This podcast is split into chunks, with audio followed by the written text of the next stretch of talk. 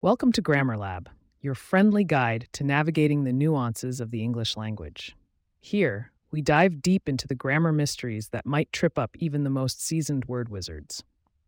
Today, we're untangling a pair of pesky homophones that often cause confusion precede and proceed. Ever found yourself second guessing which to use in an email or during a conversation? Keep listening to sort out the similarities and master their usages.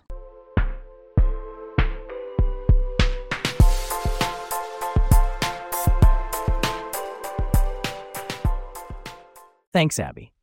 Let's get down to business with our grammar insight for the day.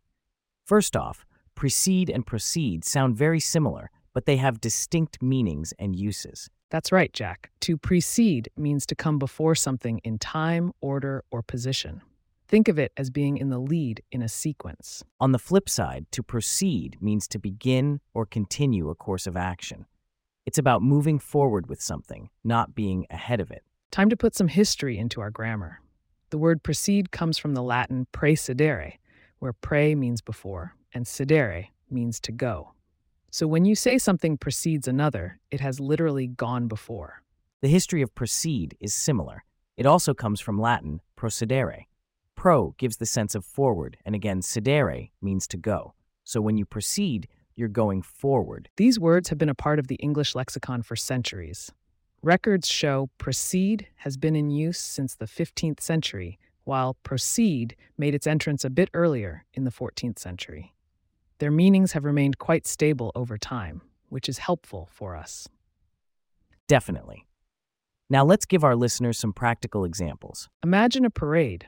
The marching band precedes the float with the town's mayor. The band comes before the mayor in the parade order. And if you're at a conference and the speaker says, let's precede with the presentation, they mean to continue with the scheduled action. How about we do a little quiz to help solidify this? I'll give a sentence with the word blank in it, and you fill in the blank. Ready, Jack? Born ready. Here goes.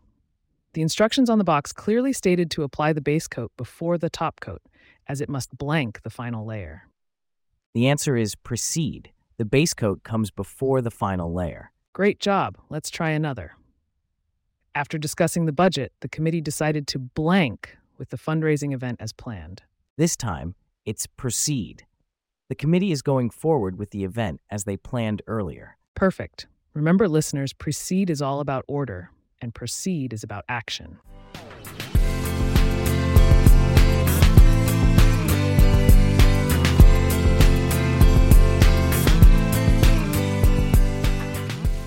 And that wraps up this episode of Grammar Lab. We hope you now feel confident distinguishing between and correctly using precede and proceed.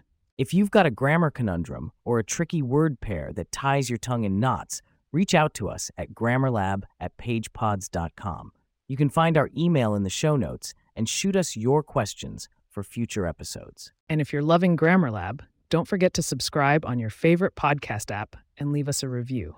It helps fellow grammar enthusiasts find us. Yes, and for transcripts of our shows and the latest episode updates, make sure to sign up for our newsletter via the link in the show notes or email us.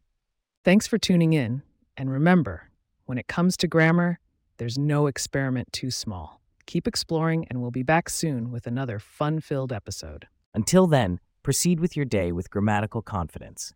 Goodbye. Goodbye.